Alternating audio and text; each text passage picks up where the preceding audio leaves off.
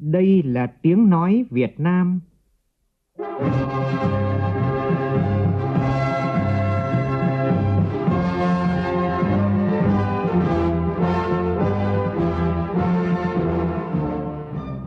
là tiếng nói Việt Nam, phát thanh từ Hà Nội, thủ đô nước Cộng hòa xã hội chủ nghĩa Việt Nam.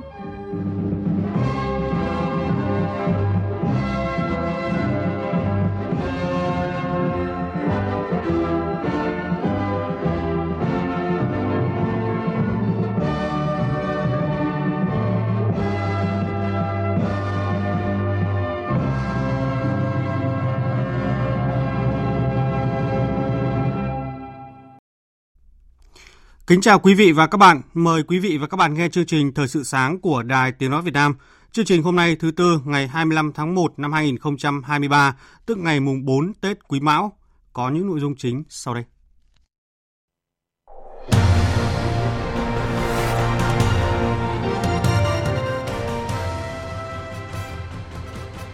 Việt Nam là một trong 15 quốc gia xuất khẩu nông sản lớn nhất thế giới – nhiều mặt hàng cán mốc tỷ đô la Mỹ và kỳ vọng đem lại kết quả tích cực trong năm 2023. Thành phố Hà Nội sẽ tiến hành kiểm tra công vụ ngay sau kỳ nghỉ Tết. Du lịch tại nhiều địa phương tăng cao trong dịp nghỉ Tết Quý Mão 2023. 365 trường hợp khám cấp cứu do pháo nổ các loại sau 4 ngày nghỉ Tết. Trong phần tin thế giới, Tổng thống Mỹ Joe Biden kêu gọi cấm vũ khí tấn công sau các vụ xả súng ở California. Campuchia lên kế hoạch xây dựng tuyến đường sắt cao tốc đầu tiên.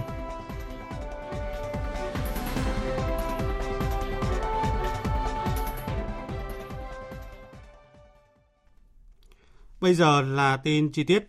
Thưa quý vị và các bạn, thành phố Hà Nội sẽ kiểm tra công vụ ngay sau kỳ nghỉ Tết. Chủ tịch Ủy ban nhân dân thành phố Hà Nội Trần Sĩ Thanh vừa ký ban hành quyết định về việc thành lập đoàn kiểm tra công vụ và tiến hành kiểm tra công vụ năm 2023. Đoàn kiểm tra công vụ căn cứ nội dung kiểm tra, nhiệm vụ và quyền hạn để tổ chức kiểm tra công vụ đối với các sở, cơ quan đương sở, các đơn vị trực đơn vị sự nghiệp trực thuộc thành phố, các cơ quan hành chính trung ương được tổ chức theo ngành dọc đặt tại thành phố. Ủy ban nhân dân các quận huyện, thị xã Ủy ban nhân dân các xã, phường, thị trấn thuộc thành phố, các doanh nghiệp nhà nước thuộc thành phố. Thời hạn kiểm tra từ ngày ban hành quyết định này đến hết ngày 31 tháng 12 năm 2023. Căn cứ điều kiện cụ thể và nội dung chuyên đề kiểm tra công vụ, đoàn kiểm tra công vụ có thể mời công chức viên chức thuộc Bộ Nội vụ và một số sở ban ngành thành phố, mời chuyên gia theo dõi lĩnh vực khi cần thiết tham gia hoạt động của đoàn. Thưa quý vị, năm qua ngành nông nghiệp Việt Nam khởi sắc cán mốc tỷ đô la Mỹ và kỳ vọng tiếp tục bứt phá trong năm 2023. Nhiều mặt hàng đã gây tiếng vang trên thế giới. Việt Nam hiện là một trong 15 quốc gia xuất khẩu nông sản lớn nhất thế giới, trong đó cà phê, chè, gạo, bưởi da xanh, chuối, vải thiều là những mặt hàng đang được đông đảo khách ngoại ưa chuộng. Sau đây là những mặt hàng cán mốc tỷ đô la Mỹ và kỳ vọng đem lại kết quả tích cực trong năm 2023. Năm 2022, cá tra Việt Nam đã chinh phục hơn 140 thị trường trên thế giới và bứt phá mạnh mẽ với kỷ lục 2 tỷ 400 triệu đô la Mỹ. Sau đỉnh dịch, lượng tồn kho còn nhiều, sản xuất chế biến hồi phục, nhu cầu trên các thị trường đều tăng. Giá xuất khẩu cá tra sang các thị trường tăng từ 20 đến 55%, nhất là tại thị trường Mỹ. Xung đột Nga-Ukraine khiến nguồn cung cá thịt trắng tại nhiều thị trường sụt giảm, tạo cơ hội cho cá tra tăng thị phần – Hiệp hội Chế biến và Xuất khẩu Thủy sản Việt Nam VASEP dự báo năm 2023 với lợi thế về nguồn cung ổn định và giá cả phù hợp, xuất khẩu cá tra của Việt Nam sẽ vẫn duy trì ổn định hơn so với các ngành hàng khác và dự báo sẽ bứt phá mạnh mẽ khi thị trường bình ổn trở lại. Kim ngạch xuất khẩu cá thịt trắng từ 1,5 đến 2,4 tỷ đô la Mỹ một năm. Riêng cá tra đã chiếm từ 16 đến 26% tổng giá trị xuất khẩu thủy sản của Việt Nam. Tiếp sau cá tra là cá ngừ và cà phê, năm qua cũng vượt hơn 1 tỷ đô la Mỹ. Năm 2022, kim ngạch xuất khẩu cà phê của Việt Nam đạt khoảng 1 triệu 500 nghìn tấn, chạm tới mốc hơn 1 tỷ đô la Mỹ, tăng 31,3% so với cùng kỳ. Đây là mức kim ngạch xuất khẩu cao nhất trong những niên vụ vừa qua, khẳng định Việt Nam là một trong những quốc gia đứng top đầu thế giới về cà phê. Dự kiến đến hết năm 2023, xuất khẩu cà phê có thể đạt từ 3,9 đến 4 tỷ đô la Mỹ. Để đạt được mục tiêu xuất khẩu nông sản cán mốc tỷ đô trong năm nay, ngay những đợt ngày đầu năm, nông sản Việt Nam đã được xuất khẩu sang thị trường Trung Quốc hàng chục triệu đô la Mỹ. Chi cục Hải quan cửa khẩu quốc tế Lào Cai cho biết từ ngày 1 tháng 1 đến ngày 23 tháng 1, tức là ngày mùng 2 Tết, hơn 37.000 tấn hoa quả đã được xuất sang Trung Quốc, kim ngạch đạt hơn 45 triệu đô la. Từ đầu năm đến ngày 15 tháng 1, riêng tổng kim ngạch hàng nông sản xuất khẩu qua các cửa khẩu quốc tế đường bộ số 2 Kim Thành đạt gần 6 triệu đô la. Còn tại Lạng Sơn, hôm qua mùng 3 Tết đã có gần 150 xe hàng được làm thủ tục thông quan qua các cửa khẩu ở địa phương này, chủ yếu là nông sản như là mít, thanh long, xoài, dưa hấu được làm thủ tục thông quan. Thưa quý vị, không chỉ thành công với những trái vàng nông sản nhiều năm trở lại đây, bằng ý chí và khát vọng, nhiều doanh nhân Việt Nam, nhiều sản phẩm công nghiệp trọng yếu mang thương hiệu Made in Việt Nam đã có mặt ở nhiều quốc gia giàu có hùng mạnh nhất thế giới. Giá trị Việt Nam đang ngày càng lan tỏa mạnh mẽ. Ghi nhận của phóng viên Đài Tiếng Nói Việt Nam.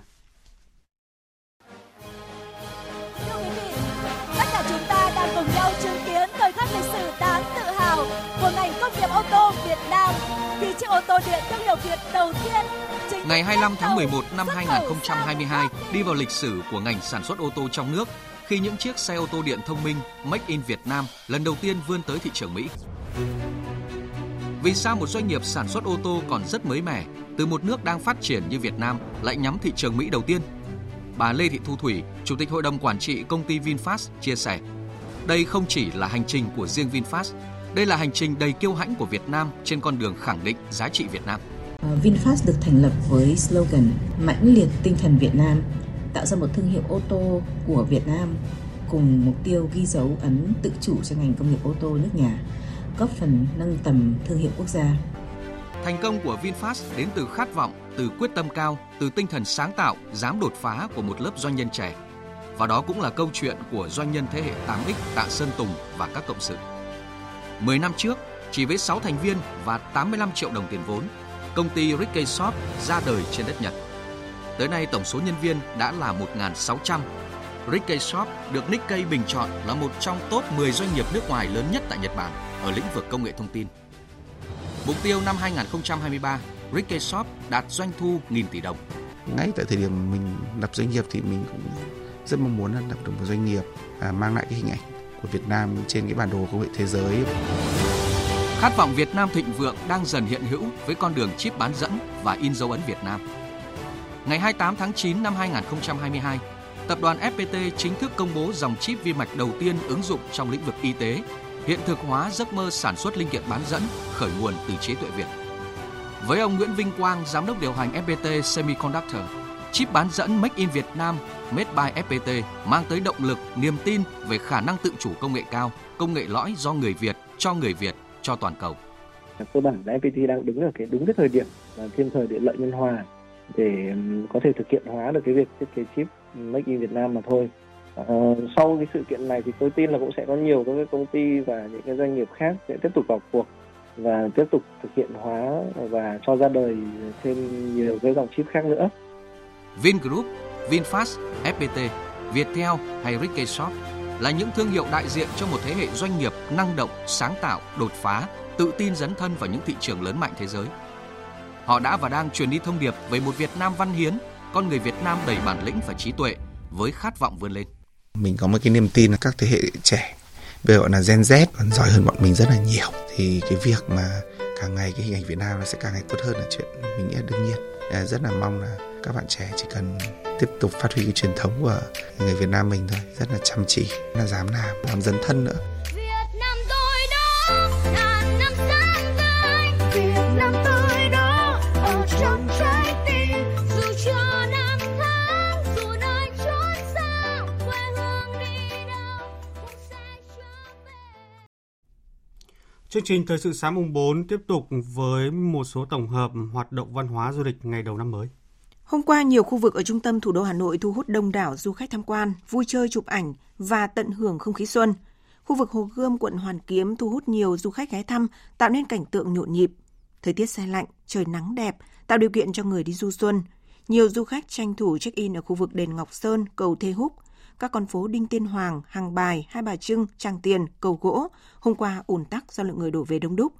Tại thành phố Hồ Chí Minh, đường sách và các lễ hội sách Xuân Quý Mão 2023 thu hút rất nhiều khách trong nước và du khách nước ngoài. Sách được trưng bày tại đường sách Nguyễn Văn Bình và lễ hội sách trên đường Lê Lợi, quận Nhất với hàng trăm gian hàng, cửa hàng, tủ sách, quầy trưng bày, thu hút hàng chục ngàn lượt người đến tham quan mua sắm mỗi ngày. Dịp Tết, nhiều đầu sách được giảm giá từ 20 đến 50% cũng là một trong những lý do khiến rất nhiều người tới mua sách về đọc trong dịp đầu năm. Còn tại Quảng Nam dịp Tết này, trung bình mỗi ngày thành phố Hội An đón từ khoảng 40.000 lượt khách trong và ngoài nước. Đây là tín hiệu tích cực cho thấy du lịch tại Hội An tiếp đà phục hồi mạnh mẽ trong năm nay. Trong khi đó, mỗi ngày tỉnh Tiền Giang tiếp đón hàng chục nghìn du khách đến tham quan du lịch, trong đó có gần 30% khách quốc tế. Các điểm du lịch tâm linh là nơi du khách đến viếng tham quan tăng gấp chục lần so với ngày thường như Thiền viện Trúc Lâm Tránh Giác, Chùa Vĩnh Tràng, Chùa Liên Hoa. Ông Nguyễn Quang Vinh, chủ cơ sở du lịch nhà cổ Ba Đức tại xã Đông Hòa Hiệp, huyện Cái Bè, tỉnh Tiền Giang chia sẻ. À, mấy ngày Tết thì khách cũng đông, tăng cỡ gấp đôi. Đa số thì khách quốc tế thì vô tham quan rồi ăn uống, tất cả thì mình vẫn à, giữ y cũ. Có em khách thì hôm nay tham quan thì cũng cỡ hai trăm mấy. Ngày mai thì khách à, tham quan khách tàu biển có đặt trước cũng cỡ ba trăm. Mình phục vụ tới mùng 6 đó là cao điểm. Về thị trường giá cả, Bộ Tài chính dự báo giá cả hàng hóa tiêu dùng thiết yếu trong ngày hôm nay, ngày mùng 4 Tết không có sự biến động bất thường về giá do nhu cầu mua sắm ngày đầu năm vẫn chưa nhiều. Người dân đa phần đã mua sắm dự trữ đầy đủ trước Tết. Tại một số tỉnh thành phố lớn thì nhiều siêu thị cửa hàng mở cửa trở lại để phục vụ nhu cầu mua sắm các hàng hóa thiết yếu, vì vậy nguồn cung hàng hóa sẽ đáp ứng đầy đủ. Bộ Tài chính cho biết hôm nay, mùng 4 Tết, sẽ có nhiều giảm hàng tại chợ dân sinh tiếp tục mở cửa bán trở lại. Một số các siêu thị mở cửa hoạt động trở lại chính thức, hoạt động mua sắm sẽ sôi động hơn. Nhu cầu mua sắm của người dân sẽ tăng hơn so với hôm qua mùng 3 Tết, đặc biệt là nhu cầu đi lại trở về các thành phố lớn để ổn định và du xuân tại các thành phố lớn. Các mặt hàng rau củ quả, một số loại thực phẩm tươi sống, hoa tươi và các mặt hàng phục vụ cúng lễ vẫn là những mặt hàng có sức tiêu thụ lớn. Giá cả các loại hàng hóa sẽ tiếp tục ổn định hoặc có xu hướng tăng nhẹ. Riêng dịch vụ trông giữ xe, dịch vụ ăn uống, đồ lễ thắp hương có thể vẫn tiếp tục ở mức cao do số lượng người dân đi du xuân đầu năm và đi lễ tăng cao. Bộ Tài chính đề nghị các địa phương tiếp tục theo dõi sát diễn biến cung cầu thị trường, giá cả để có giải pháp bình ổn thị trường phù hợp, nhất là đối với mặt hàng thực phẩm tươi sống như thịt lợn, thịt gia cầm, thủy hải sản, các dịch vụ trông giữ xe, giải trí, ăn uống, đi lại phục vụ dịp lễ Tết. Hiện nay thì vẫn có nhiều gia đình Việt Nam duy trì thói quen mua và dự trữ thực phẩm quá nhiều từ trước Tết Nguyên đán. Cùng với việc bảo quản không đúng cách thì điều này tiềm ẩn nguy cơ về ngộ độc thực phẩm. Phóng viên Văn Hải thông tin. Dịp Tết, nhu cầu sử dụng thực phẩm của người dân tăng cao. Trong khi đó, tại miền Bắc, thời tiết thường nồm ẩm, rất dễ dẫn đến nấm mốc đối với thức ăn và có thể gây ra độc tố vi nấm không tốt cho sức khỏe. Độc tố vi nấm không tốt cho sức khỏe. Còn tại miền Nam và miền Trung, đặc thù dịp Tết trời nóng, thực phẩm dễ bị ôi thiêu. Thực tế cho thấy có đến 70% các vụ ngộ độc thực phẩm tập thể là do bảo quản thực phẩm không đúng cách. Ông Nguyễn Thanh Phong, Cục trưởng Cục An toàn Thực phẩm Bộ Y tế khuyến cáo người dân chú ý đến khâu bảo quản thực phẩm và không nên tích trữ đồ ăn quá nhiều trong dịp Tết cổ truyền. Thì cũng phải vận động để bà con thay đổi, để không tích lũy quá nhiều các loại thực phẩm trong cái mấy cái ngày Tết này. Sau khi chế biến xong và trước khi sử dụng ấy thì một là bảo quản lạnh, hai là bảo quản nóng. Chỉ nhiệt độ thường mà 30 đến 40 độ là cái cái cái khoảng nhiệt độ đấy là cái vi khuẩn nó phát triển rất là thuận lợi, rất là mạnh. Cho nên là khi mà chế biến xong thì một là tiếp tục được bảo quản nóng hoặc là được bảo quản lạnh trước khi đưa cho người tiêu dùng sử dụng. Báo cáo nhanh về tình hình khám chữa bệnh từ 7 giờ ngày mùng 2 đến 7 giờ ngày mùng 3 Tết Nguyên đán Quý Mão của Cục Quản lý Khám chữa bệnh Bộ Y tế cho biết đã có 471 ca cấp cứu do đánh nhau, giảm so với cùng kỳ năm ngoái. Trong đó số ca nặng phải nhập viện điều trị theo dõi là 232 trường hợp, giảm 9%, 44 trường hợp phải chuyển viện tuyến trên và 5 ca tử vong. Như vậy, trong 4 ngày nghỉ Tết đã có 83 ca cấp cứu do đánh nhau, chiếm hơn 1% trong tổng số cấp cứu của các bệnh viện. 43% trong số đó phải nhập viện điều trị, theo dõi và đã có 9 trường hợp tử vong. Tính đến thời điểm 7 giờ mùng 3 Tết Nguyên đán Quý Mão 2023, tổng số bệnh nhân đang điều trị tại các cơ sở khám chữa bệnh là hơn 96.000 bệnh nhân. Trong ngày, tổng số khám cấp cứu liên quan đến tai nạn giao thông là hơn 4.700 trường hợp, tăng nhẹ so với cùng kỳ này năm ngoái. Đã có 179 trường hợp tử vong do tai nạn giao thông qua 4 ngày nghỉ Tết, tăng 17 ca so với cùng kỳ năm trước. Cũng sau 4 ngày nghỉ Tết đã có 365 trường hợp khám cấp cứu do pháo nổ các loại, nhiều hơn 133 ca so với cùng kỳ năm trước và không có ca tử vong.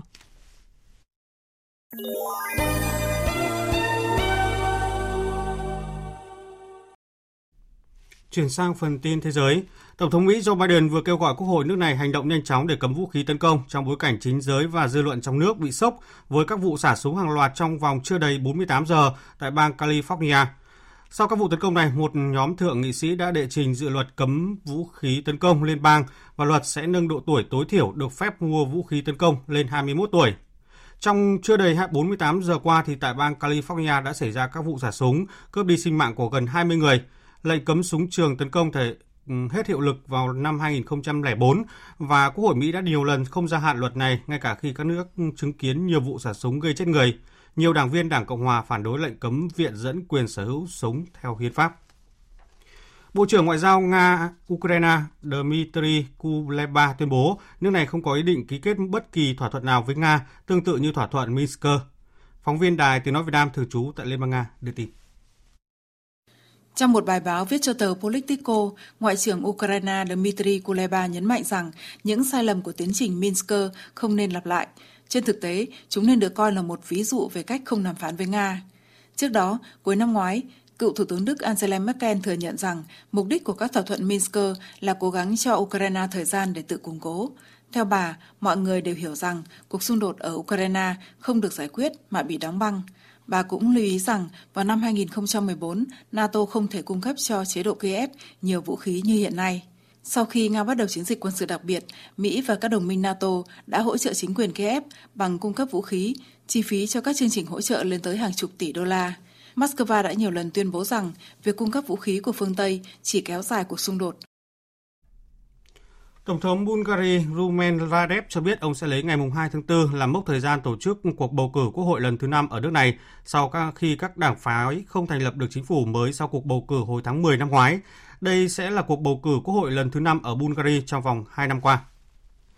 Campuchia có kế hoạch nâng cấp tuyến đường sắt nối liền thủ đô Phnom Penh với Poipet, khu vực biên giới giáp với Thái Lan, thành tuyến đường sắt cao tốc đầu tiên ở Campuchia với tổng chiều dài 382 km.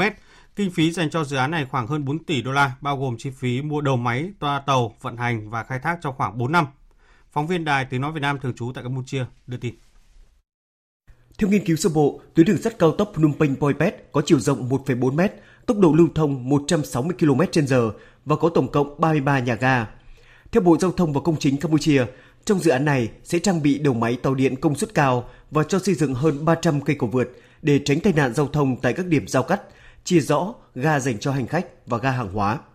Đáng chú ý, dự án nâng cấp tuyến đường sắt Phnom Penh Poipet thành tuyến đường sắt cao tốc là dự án tập trung chủ yếu vào dịch vụ vận chuyển hành khách và hàng hóa quốc tế giữa Campuchia và Thái Lan, đi qua các tỉnh Kondal, Kampung Chinang, Pusat, Bắt Đầm Bong và Bunti Miên Chay.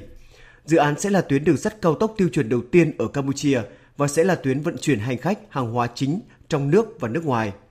Hiện nay, Campuchia có hai tuyến đường sắt chính gồm tuyến đường sắt Phnom Penh, Prep Sihanouk và tuyến đường sắt Phnom Penh, Bunti Miên Chây.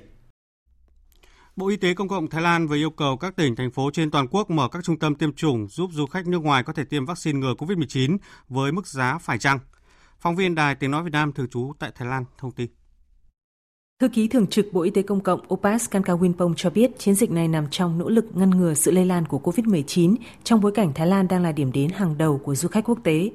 Theo ông Opas, chiến dịch này cũng dự kiến sẽ giúp du khách Trung Quốc tiếp cận với vaccine ngừa COVID-19 công nghệ mRNA vốn không có sẵn ở Trung Quốc.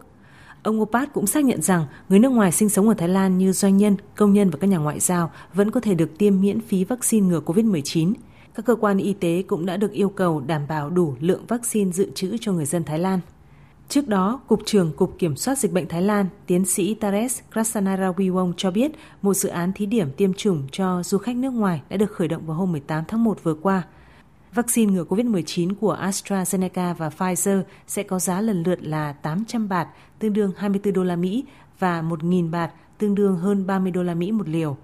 Du khách nước ngoài sẽ phải trả thêm 380 bạt, tương đương 11,6 đô la Mỹ phí dịch vụ y tế ngoài chi phí tiêm chủng. Ông Tares cũng khẳng định Thái Lan có đủ vaccine dự trữ để đáp ứng nhu cầu của người dân Thái Lan và du khách nước ngoài.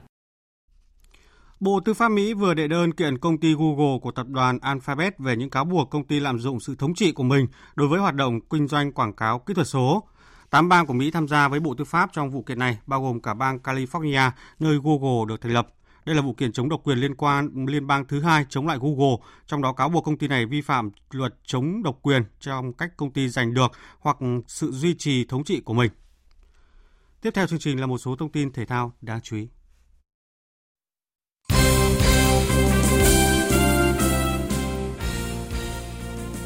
Thưa quý vị và các bạn, đội tuyển U20 Việt Nam sẽ hội quân trở lại vào ngày 6 Tết tức ngày 27 tháng 1 tới. Thầy trò huấn luyện viên Hoàng Anh Tuấn có 3 tuần tập luyện trước khi lên đường sang Ả Rập Xê Út để tập huấn cũng như thi đấu giao hữu, dự kiến từ ngày 15 tháng 2. Kết thúc à, chuyến tập huấn này, U20 Việt Nam di chuyển sang Uzbekistan để tham dự vòng chung kết U20 châu Á 2023 bắt đầu từ ngày 1 tháng 3. Như vậy, U20 Việt Nam là đội tuyển đầu tiên của Việt Nam tham dự giải đấu quốc tế trong năm 2023. Tại giải châu lục, U20 Việt Nam nằm cùng bảng với U20 Qatar, U20 Australia và U20 Iran. Đây đều là những đối thủ mạnh mang tới thách thức lớn cho đoàn quân của huấn luyện viên Hoàng Anh Tuấn. Chuyển sang kết quả một số trận bóng đá quốc tế diễn ra vào đêm qua dạng sáng nay. Ở giải bóng đá vô địch quốc gia Italia, câu lạc bộ Lazio thắng đậm AC Milan với tỷ số 4-0 ngay trên sân nhà. Ở giải bóng đá vô địch quốc gia Đức Bundesliga, câu lạc bộ Schalke 04 để thua Leipzig với tỷ số 1-6. Câu lạc bộ Bayern Munich bị Cologne tập cầm hòa với tỷ số 1 đều. Trong khi đó, Hertha Berlin thất bại trước Wolfsburg với tỷ số 0-5. Thời sự VOV, nhanh, tin cậy, hấp dẫn.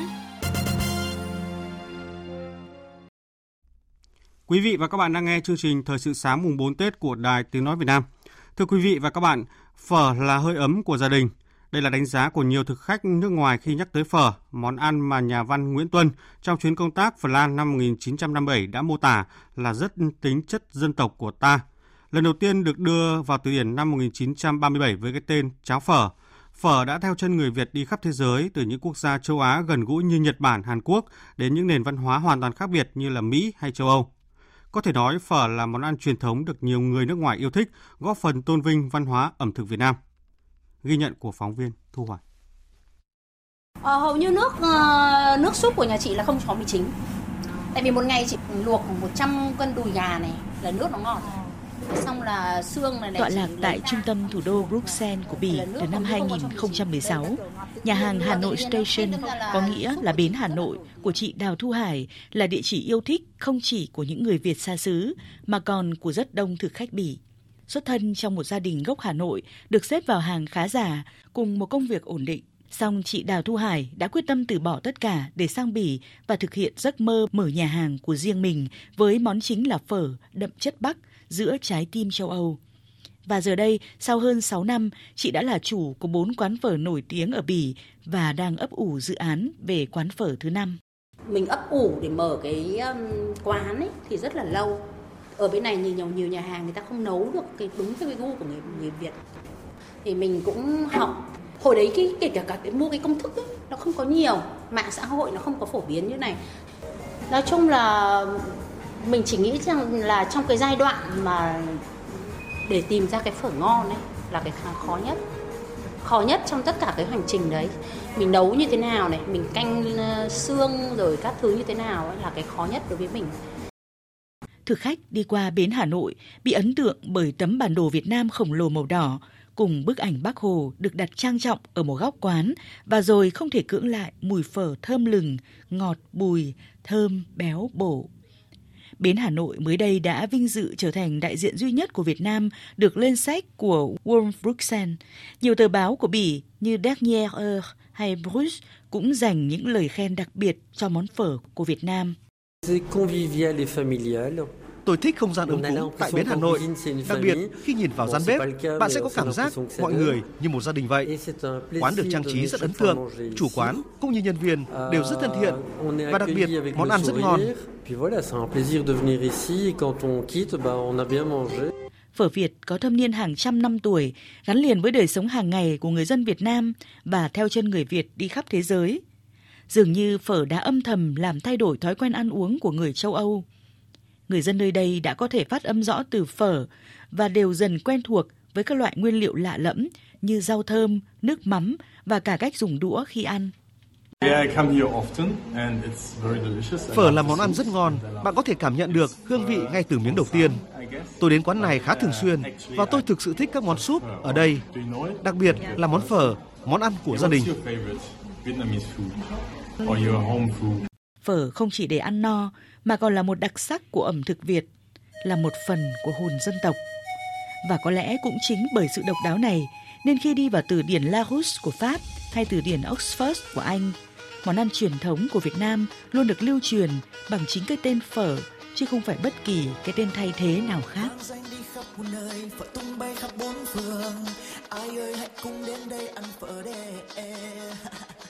cho tôi tay bắp nhìn lên ở đây đợi Dự báo thời tiết Mời quý vị và các bạn nghe bản tin dự báo thời tiết ngày và đêm nay.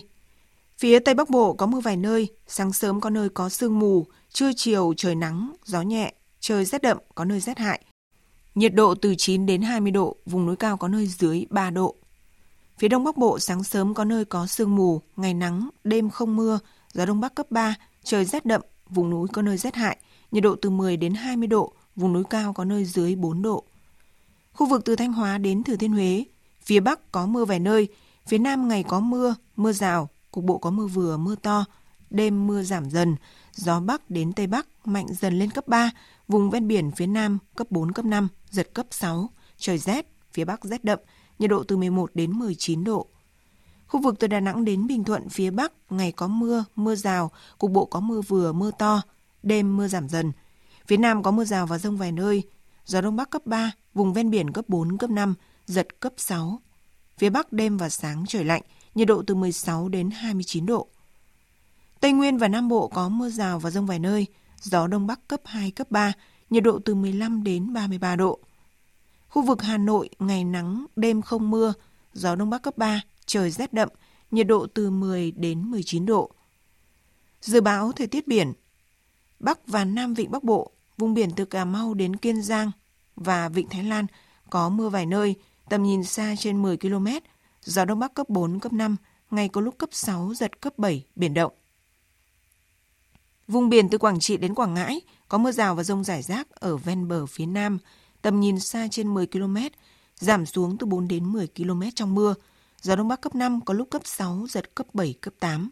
Riêng phía Nam cấp 6, giật cấp 8, biển động. Vùng biển từ Bình Định đến Ninh Thuận, vùng biển từ Bình Thuận đến Cà Mau, khu vực Bắc, giữa và Nam Biển Đông, khu vực quần đảo Trường Sa thuộc tỉnh Khánh Hòa. Có mưa rào và rông rải rác ở ven bờ, tầm nhìn xa trên 10 km, giảm xuống từ 4 đến 10 km trong mưa. Gió Đông Bắc cấp 6, cấp 7, giật cấp 8, cấp 9, biển động mạnh, đêm gió giảm dần.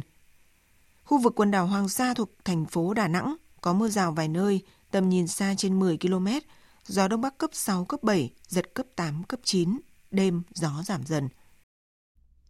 Trước khi kết thúc chương trình Thời sự sáng nay, chúng tôi tóm lược một số tin chính đã phát trong chương trình.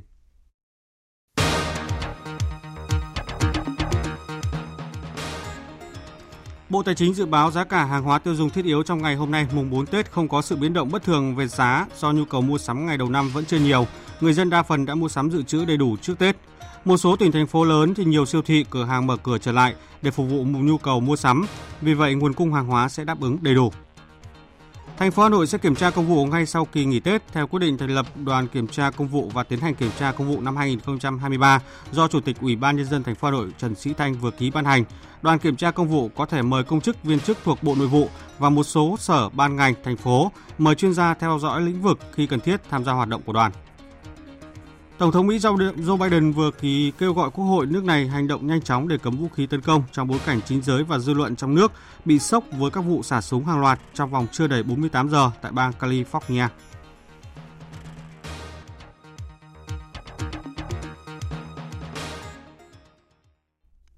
Đến đây chúng tôi kết thúc chương trình Thời sự sáng mùng 4 Tết của Đài Tiếng Nói Việt Nam. Chương trình do biên tập viên Duy Quyền cùng phát thanh viên Quỳnh Anh, kỹ thuật viên Thu Huệ thực hiện. Chịu trách nhiệm nội dung Nguyễn Thị Tuyết Mai. Cảm ơn quý vị đã quan tâm lắng nghe. Kính chào và hẹn gặp lại.